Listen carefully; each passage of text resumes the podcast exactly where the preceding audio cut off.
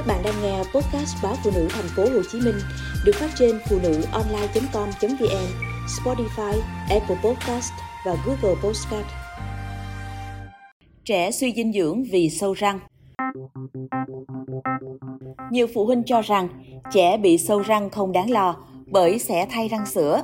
Điều này rất sai lầm bởi sâu răng làm ảnh hưởng đến khả năng nhai, tính thẩm mỹ và sức khỏe của trẻ, đặc biệt là suy dinh dưỡng đưa con gái 5 tuổi ở tỉnh Đồng Nai lên thành phố Hồ Chí Minh khám bệnh.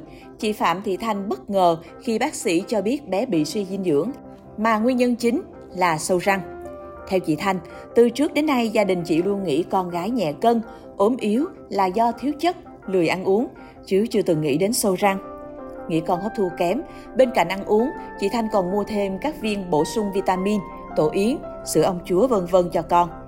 Vậy mà bé vẫn còi cọc, Lần này, sẵn dịp đưa bé đi khám bệnh, chị cho bé khám dinh dưỡng, mới biết do chị xây đồ ăn cho bé từ nhỏ, đến lúc đi học bé không có phản xạ nhai, kèm theo sâu răng hàm làm bé đau nhức mỗi khi ăn nên rất sợ khi phải ăn uống.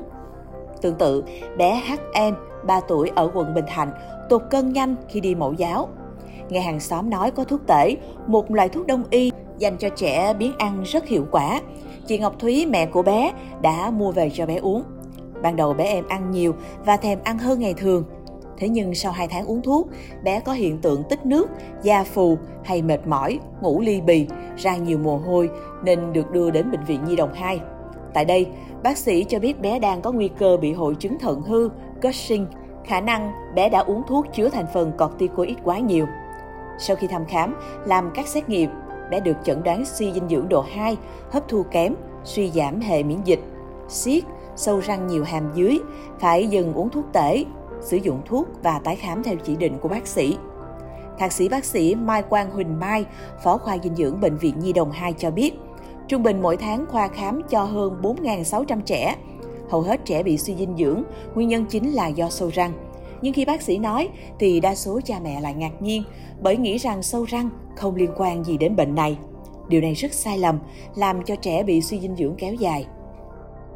Sâu răng có thể xuất hiện ở nhiều độ tuổi, nhưng đa phần trẻ bú đêm nhiều, trẻ hay ăn ngậm, trẻ ở độ tuổi mầm non, tiểu học có thói quen ăn vặt, uống nước ngọt, không vệ sinh răng miệng tốt. Tuy nhiên, nhiều cha mẹ vẫn quan niệm sâu răng không quan trọng bởi trẻ sẽ thay răng sữa. Cha mẹ quên rằng nếu trẻ bị hư răng cửa, mất khoảng 6 tháng để mọc răng mới, còn hư răng hàm phải 12 đến 13 tuổi mới mọc răng vĩnh viễn. Điều này không đơn thuần chỉ là mất thẩm mỹ mà trẻ sẽ cảm thấy đau nhức, ê buốt và nhai khó. Trong khi đó, thức ăn phải được nghiền nát thì mới được hấp thu. Chưa có răng mới, trẻ nhai sẽ thấy bị đau hoặc có cảm giác trống, khó chịu khi ăn, dẫn đến sợ ăn, rất hạn chế cho sự tiêu hóa hoặc hấp thụ thức ăn, dẫn đến trẻ rối loạn tiêu hóa, táo bón, thiếu hấp thụ vi chất, suy dinh dưỡng, vân vân. Khi trẻ ngày càng sụt cân, cha mẹ mới phát hiện thì đã vào giai đoạn trễ, sau 2 tuổi. Lúc này điều trị suy dinh dưỡng sẽ rất khó khăn bởi trẻ bước vào độ tuổi đi học sẽ có nhiều yếu tố chi phối. Nếu trẻ ở nhà, cha mẹ có thể đút ăn, cho ăn theo sở thích của trẻ, thậm chí xay nhuyễn để trẻ ăn nhanh hơn. Còn khi trẻ đi mẫu giáo, hầu hết các bữa ăn trong ngày sẽ phụ thuộc vào trường học. Trẻ phải tập làm quen với các món ăn theo thực đơn của trường.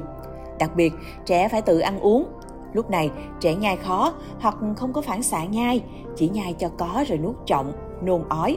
Điều này lặp đi lặp lại, dễ làm trẻ sợ hãi, không dám ăn tiếp. Nhiều trẻ chỉ thích ăn tinh bột, không ăn thịt, cá, hoặc ngược lại, sẽ lén bỏ hoặc nhờ bạn ăn giùm.